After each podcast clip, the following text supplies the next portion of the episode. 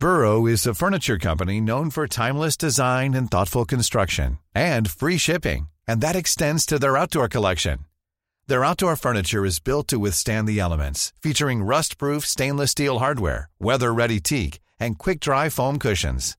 For Memorial Day, get 15% off your Burrow purchase at burrow.com slash ACAST and up to 25% off outdoor. That's up to 25% off outdoor furniture at burrow.com slash ACAST. Fire the economic managers. The worsening of the country's inflation to a rate of 6.1% in September from August's 5.3%, after repeated boasts by government just two months ago that it was under control, should jar President Ferdinand Marcos Jr. into making a decisive move 14 months into his administration.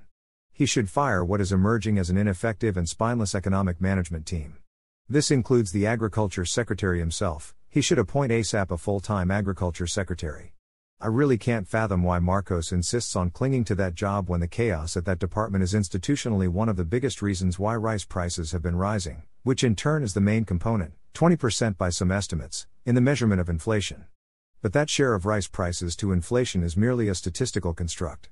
The reality is that the increase in rice prices, the country's staple food, triggers increases not just for other agricultural products but in other processed food products as well.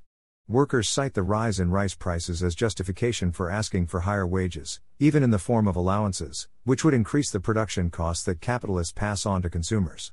Marcos holding on as Agriculture Secretary himself for 14 months now points to one of our economic team's shortcomings. They have failed in one of their most important responsibilities, which is to provide the President with sound economic advice. And if Marcos ignores their advice on such a crucial issue as appointing a full time agriculture secretary, they should resign their posts, both to emphasize to him the gravity of the problem, of holding on to the post, and, hopefully, for the president to appoint a new team that he will listen to. There are two other Marcos decisions that show he is not listening to them. They, therefore, should resign on their own since they are giving him the imprimatur for bad decisions. MIF.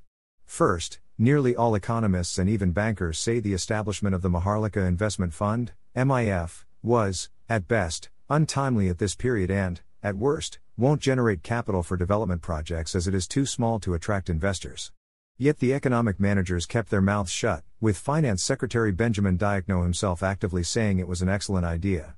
Several months after the MIF was established by law, P 100 billion in government funds were recently siphoned from the Land Bank of the Philippines and the Development Bank of the Philippines to form its seed capital.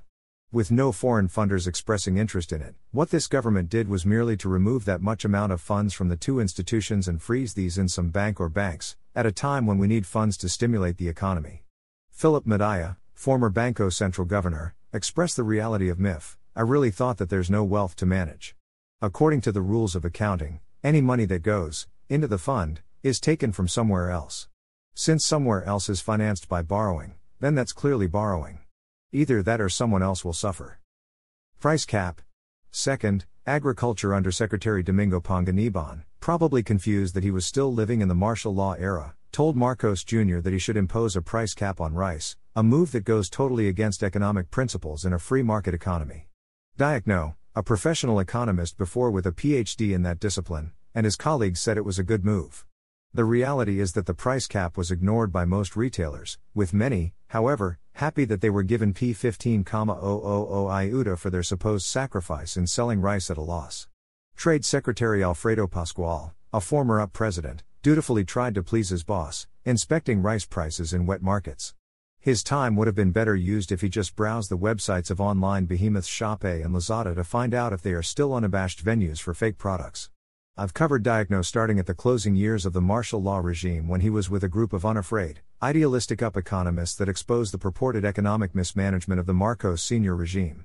He has been in government for more years than in the academe, first as President Corazon Aquino's budget undersecretary, then as budget secretary under three administrations, as central bank governor from 2019 to 2022, and then as Marcos Jr.'s finance secretary, traditionally the head of the government's economic team. Having held high stress jobs since the Cory Aquino presidency, at 75, Diokno, I would think, has served the country with flying colors, but enough. As finance secretary, Diokno sits as ex officio chairman of over a dozen government corporations that he should have the stamina to listen attentively through boring board meetings. I suspect that with the many political battles he has fought and so many attempts at bribery, he has fended off, Diokno has become jaded in the eyes, lost the fire in the belly, that he prefers to hold on to his high paying job rather than disagree with Marcos.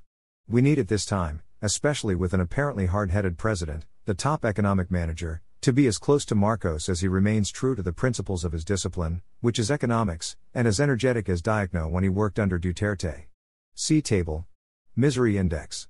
One set of measures that indicates that Marcos needs to overhaul his economic team is the so called Misery Index, which is simply the sum of the unemployment and inflation rates.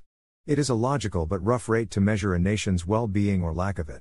More people without work means more miserable people, while even more people are at work, but the salaries they receive aren't enough to buy the things they need.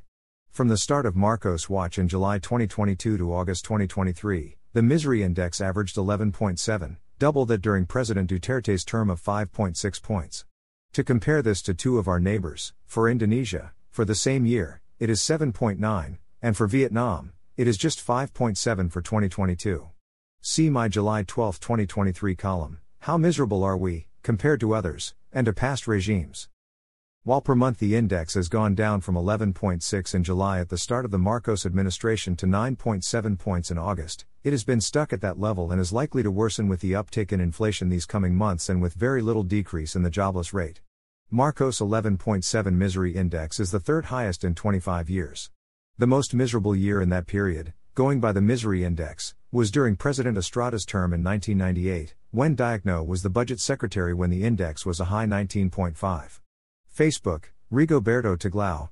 X colon at Bobi Tiglao. Archives, www.rigobertotiglao.com. Book orders, www.rigobertotiglao.com slash shop. Hey, it's Danny Pellegrino from Everything Iconic. Ready to upgrade your style game without blowing your budget? Check out Quince. They've got all the good stuff, shirts and polos, activewear, and fine leather goods all at 50 to 80% less than other high-end brands. And the best part? They're all about safe, ethical, and responsible manufacturing. Get that luxury vibe without the luxury price tag. Hit up quince.com slash upgrade for free shipping and 365 day returns on your next order. That's quince.com slash upgrade.